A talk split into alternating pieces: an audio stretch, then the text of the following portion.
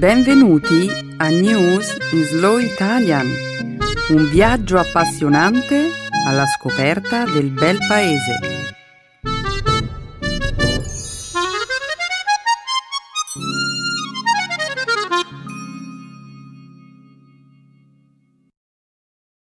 Oggi è giovedì 21 giugno 2018. Benvenuti al nostro programma settimanale News in Slow Italian. Un saluto a tutti i nostri ascoltatori. Ciao Stefano. Ciao Benedetta, salve a tutti. Nella prima parte del nostro programma discuteremo di attualità. Inizieremo parlando della crescente ondata di indignazione in tutto il mondo causata dalla separazione forzata delle famiglie al confine tra Stati Uniti e Messico. Esamineremo poi la proposta del nuovo governo spagnolo di trasferire le spoglie del generale Franco, il dittatore fascista, dal mausoleo. Quindi parleremo del calo dell'utilizzo di Facebook e di altri social media come fonti di informazione. Concluderemo infine parlando di calcio e dell'inizio del campionato di Coppa del Mondo 2018 in Russia. Inutile dire quanto sarò occupato le prossime settimane. È proprio così, Stefano. Sappiamo tutti che sei un tifoso di calcio e naturalmente della Coppa del Mondo. E io sono sicuro che non passerai molto tempo a guardarla, Benedetta. E invece ti sbagli. Probabilmente non passerò tanto tempo come farai tu per seguire la coppa, ma ho intenzione di guardare alcune partite. Ma parleremo di questo evento sportivo tra poco. Ora continuiamo a presentare il programma. La seconda parte della trasmissione sarà dedicata alla cultura e alla lingua italiana. Nel segmento dedicato alla grammatica spiegheremo l'uso dell'argomento odierno, le congiunzioni subordinate comparative e le proposizioni subordinate comparative. Infine, concluderemo il programma con un'altra espressione italiana, cogliere in contropiede. Benissimo, Benedetta, cominciamo. Sì, Stefano, non c'è tempo da perdere. Diamo il via alla trasmissione.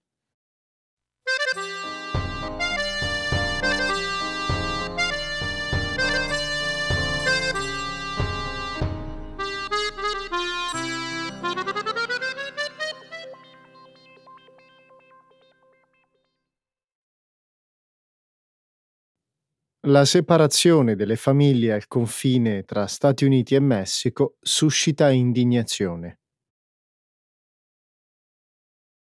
Membri di entrambi i principali partiti politici negli Stati Uniti hanno duramente criticato il presidente Donald Trump per la sua decisione di separare i bambini dai loro genitori alla frontiera con il Messico nel corso di cinque settimane, oltre 2.300 bambini sono stati separati dai loro genitori dopo che avevano cercato di entrare negli Stati Uniti.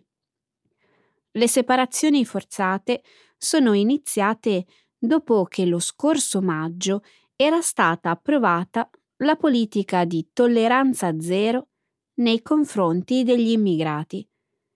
Ai sensi di questa politica, chiunque passi la frontiera illegalmente sarà sottoposto a processo, compresi alcuni immigranti richiedenti asilo.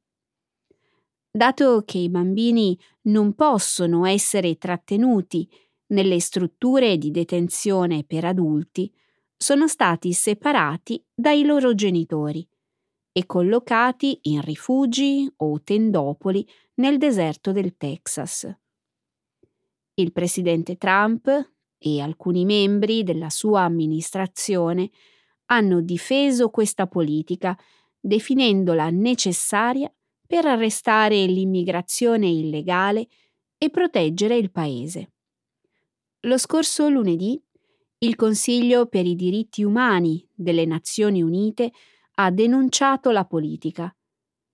Alcuni legislatori repubblicani, molti dei quali contrari a questa prassi, hanno esercitato una certa pressione sul Presidente per ideare un piano che metta fine alle separazioni.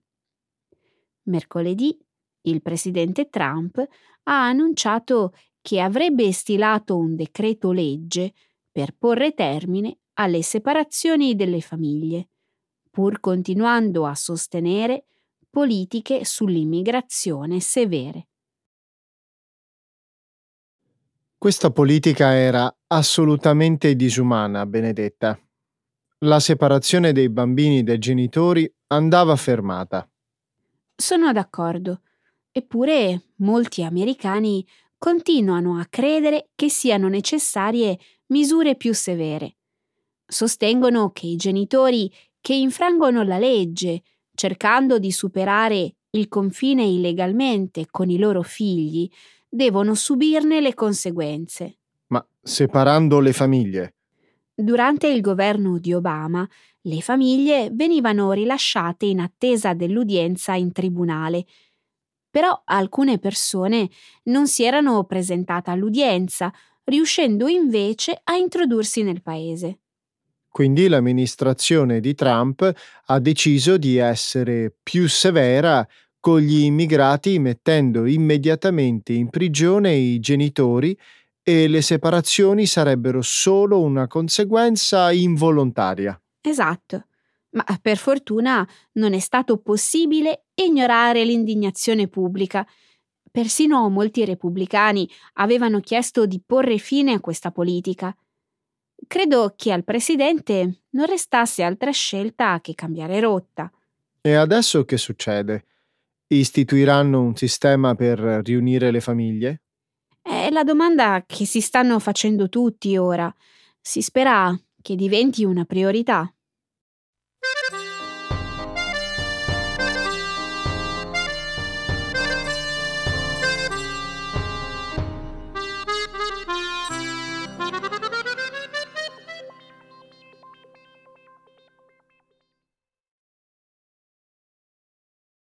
La Spagna trasferirà le spoglie di Franco convertendo il sito in un luogo di riconciliazione. Il nuovo governo spagnolo sta promettendo solennemente di riesumare la salma del dittatore fascista Francisco Franco dal mausoleo appena fuori Madrid. Il sito verrebbe riconvertito in un luogo per ricordare la guerra civile spagnola, invece di commemorare la dittatura. Per Pedro Sánchez, il primo ministro socialista, che questo mese ha preso il posto di Mariano Rajoy, coinvolto in uno scandalo di corruzione, la rimozione delle spoglie di Franco è una priorità una mozione non vincolante in tal senso era stata approvata dal Parlamento spagnolo l'anno scorso, ma il governo di Rajoy l'aveva ignorata. Il mausoleo nella Valle dei Caduti era stato costruito nei decenni 1940 e 1950, durante il regime franchista sebbene vi siano sepolte 30.000 persone di entrambe le fazioni che parteciparono alla guerra civile, soltanto le tombe di Franco e di José Antonio I de Rivera, fondatore del partito fascista dei falangisti, sono contrassegnate con i nomi dei defunti. I legislatori della sinistra da tempo sostenevano l'impossibilità di dedicare il luogo alla riconciliazione, con le spoglie di Franco ancora lì. Alcuni rappresentanti della destra, intanto, affermavano che la riesumazione delle spoglie avrebbe solo fatto riemergere ricordi dolorosi. È difficile immaginare come mai il trasferimento della salma di Franco abbia richiesto tanto tempo. È chiaro che il sito non potrebbe essere un monumento alla pace e alla riconciliazione con le spoglie del dittatore conservate lì. Si tratta sicuramente di un passo importante. L'intero dibattito è stato molto doloroso per numerose famiglie. Finalmente questo sito diventerà un luogo per ricordare le vittime della dittatura franchista. E non Franco. Appunto. Nel caso della Valle dei Caduti, Franco stava proprio cercando di scrivere la storia in prima persona ordinò che i corpi delle vittime fossero trasferiti lì, senza che i familiari lo sapessero o fossero d'accordo, come se volesse commemorare il dolore che aveva contribuito a creare. E c'è proprio riuscito? Cosa vuoi dire?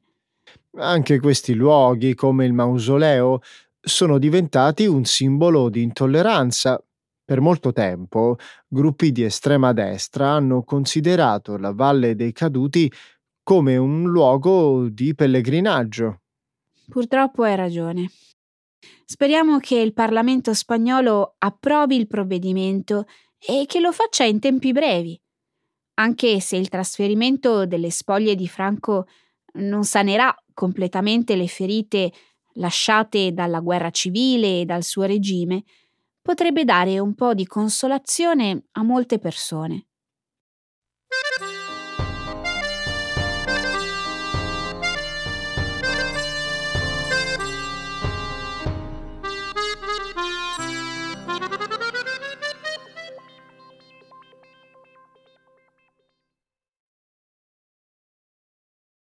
L'uso di Facebook per le notizie è in calo.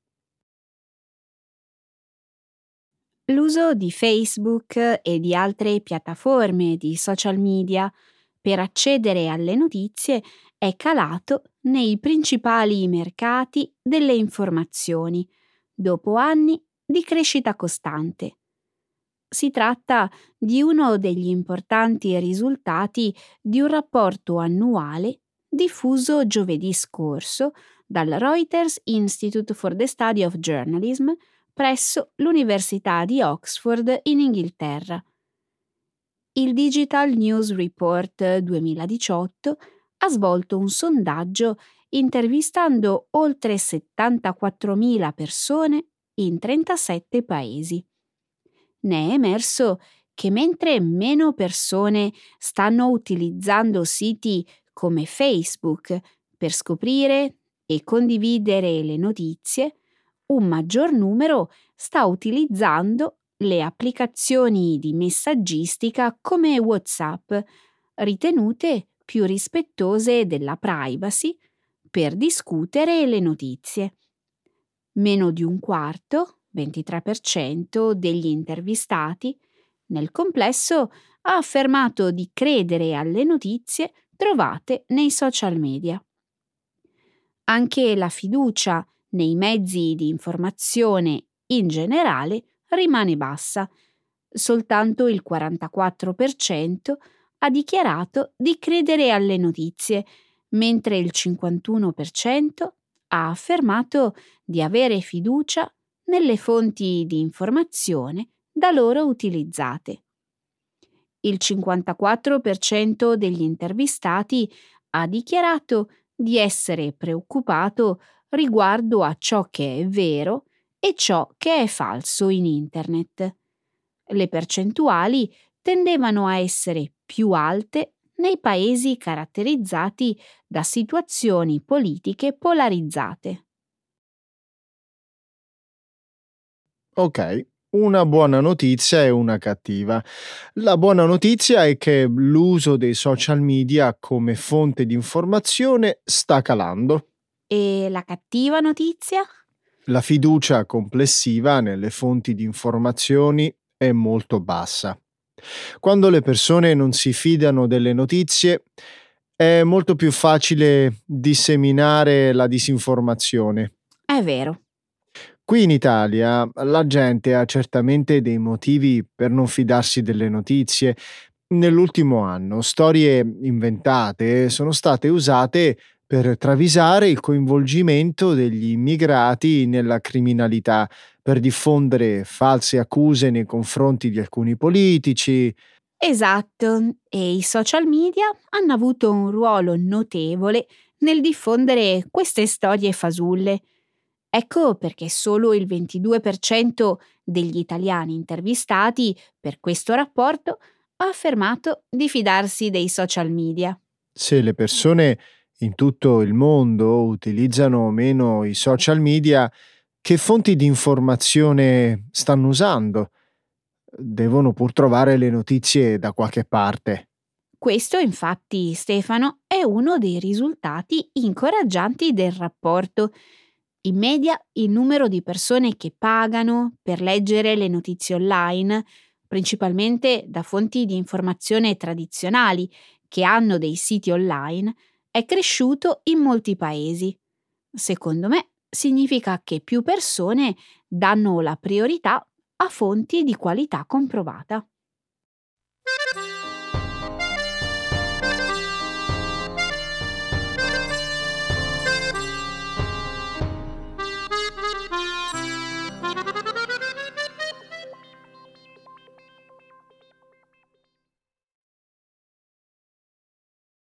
La Coppa del Mondo è iniziata in Russia. L'America del Nord si aggiudica la competizione del 2026. La Coppa del Mondo 2018 è iniziata giovedì scorso in Russia, un giorno dopo l'aggiudicazione da parte di Stati Uniti, Messico e Canada del campionato 2026. La candidatura presentata dall'America del Nord, ha sconfitto quella del Marocco, con un margine di 2 a 1 nella votazione dei membri della FIFA.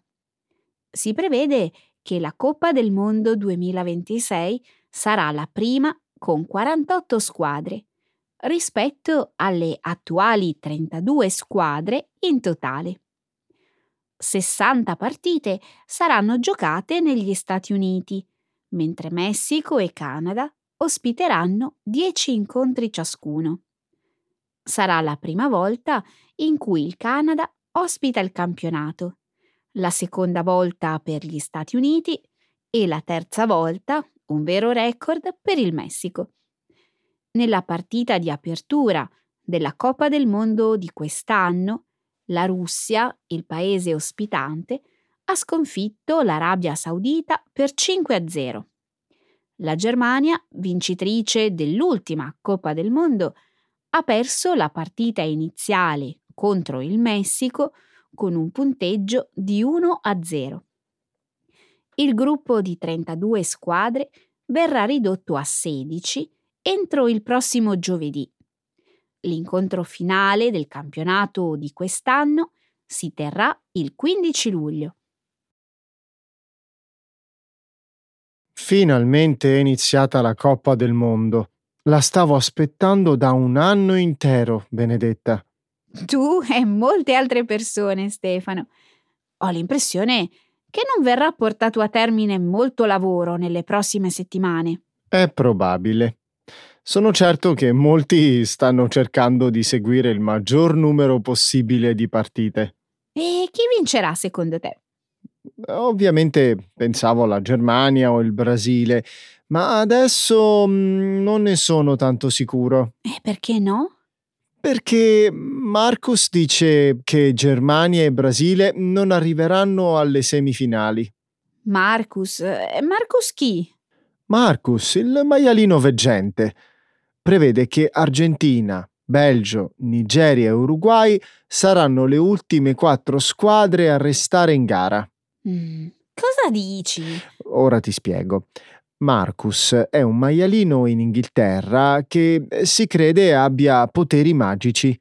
Aveva pronosticato esattamente il vincitore della scorsa Coppa del Mondo e il referendum Brexit e l'elezione di Donald Trump. Mm-hmm.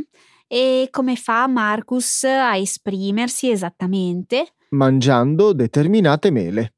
Per esempio, prima dell'inizio della Coppa del Mondo, si è mangiato 28 mele contrassegnate con le bandiere di tutte le squadre, ad eccezione delle quattro che si suppone arrivino in semifinale. Mm, certo che si tratta di una pressione enorme.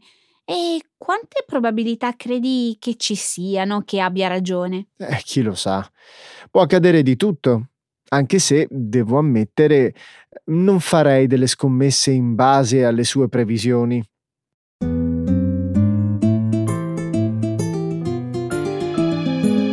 Adesso la grammatica. Per capire le regole di una lingua poetica.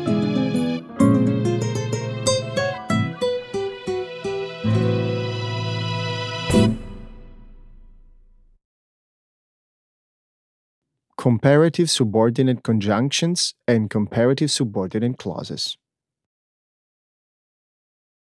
Hai letto la notizia dell'ennesima aggressione contro una professoressa delle scuole superiori?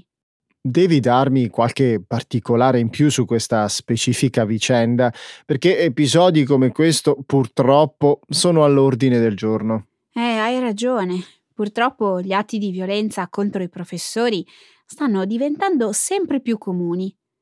Comincio a temere che la situazione sia più complessa di quello che sembra. Conosci la rivista online Tutto Scuola? Mai sentita. Immagino tratti tematiche relative alla scuola. Esatto. Tutto Scuola ha dichiarato che durante l'anno scolastico 2017-2018 i casi accertati di violenza fisica contro i docenti sono stati 33, mentre quelli stimati circa 80. Ah, ci picchia. Il numero è più alto di quanto immaginassi. La cosa terribile è che ad ognuno di questi numeri corrisponde un insegnante picchiato, ingiuriato, offeso. Mi viene in mente un fatto accaduto a Padova in cui una donna ha schiaffeggiato l'insegnante di inglese per aver dato un'insufficienza a sua figlia.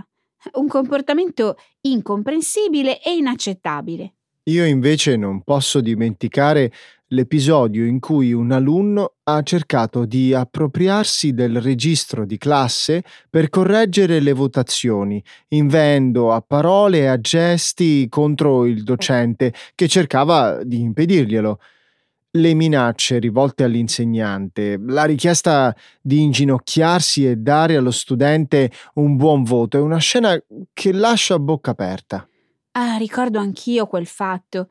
Gli altri studenti della classe hanno ripreso la scena con i telefonini e poi hanno messo il video sui social, quasi fosse stato un fatto divertente da condividere.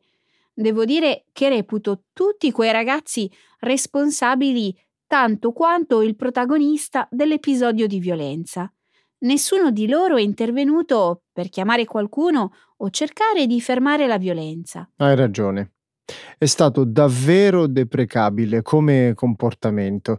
Certo che a queste condizioni svolgere il mestiere di insegnante è tanto difficile quanto frustrante. Concordo. Non soltanto gli insegnanti in Italia sono sottopagati, ma addirittura non vengono tenuti in alcuna considerazione. Spesso si chiede loro di accondiscendere a richieste insensate da parte dei genitori, a cui non interessa la finalità educativa della scuola, ma solo la promozione a fine anno. Un tempo non era così.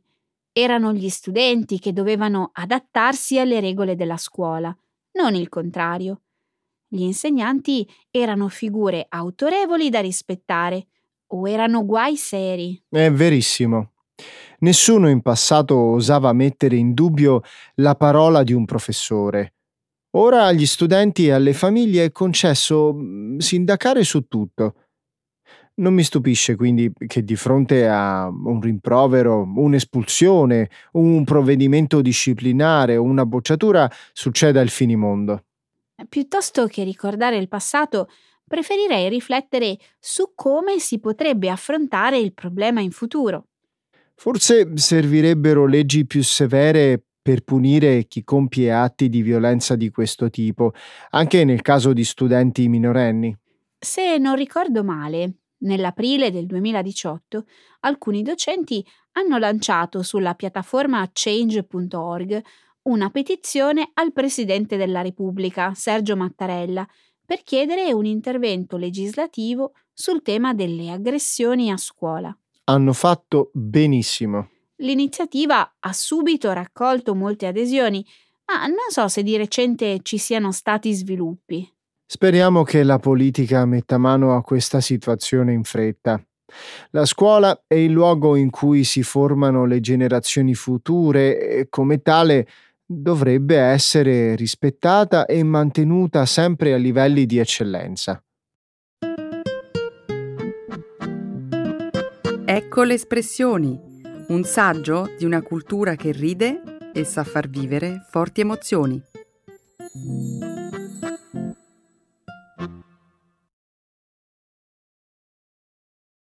Cogliere in contropiede. To catch somebody off guard. Spero di non coglierti troppo in contropiede se cambio argomento all'improvviso e mi metto a parlare di animali domestici. Per niente. Sai che l'Italia è uno dei paesi europei con il più alto numero di animali domestici per persona? Sembra che per ogni 100 abitanti ci siano oltre 50 animali domestici. Che mi venisse un colpo. Sono davvero tanti. Per essere precisi, nelle case degli italiani vivono oltre 60 milioni di animali.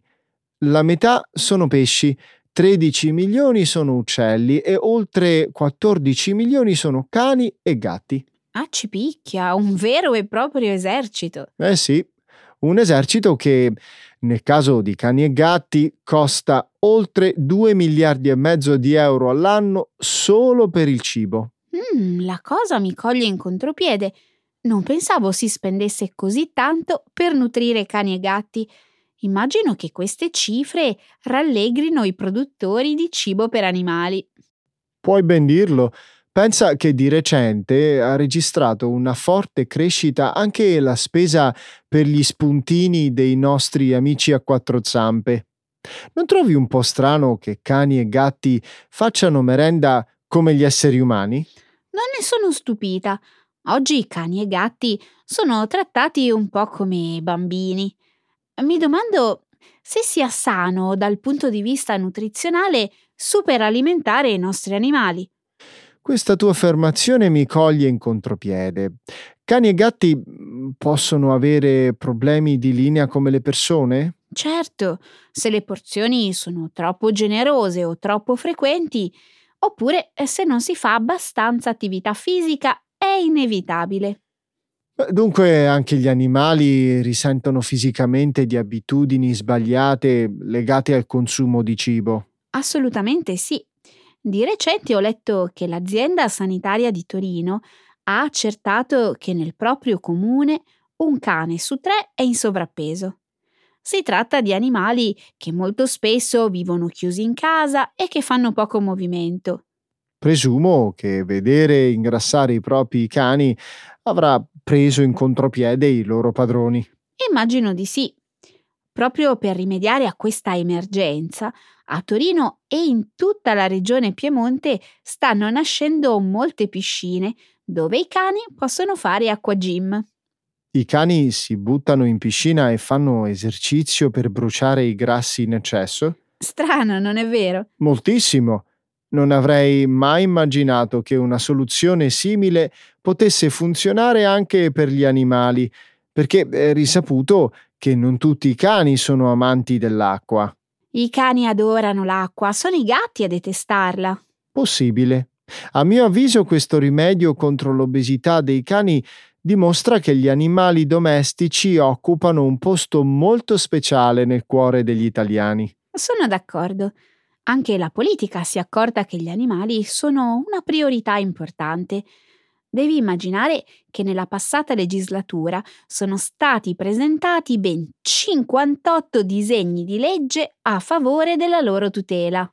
E di questi quanti ne sono stati approvati? Mm, che io sappia nessuno. Nonostante ciò, Tutte queste proposte rivelano che l'opinione pubblica sta diventando sempre più sensibile alla tutela e al riconoscimento giuridico degli animali domestici.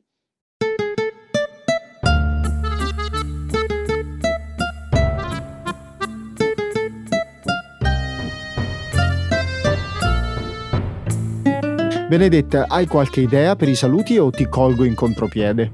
No, direi salutiamo e diamo appuntamento alla prossima settimana. Ah, ok. Ciao a tutti! Ciao!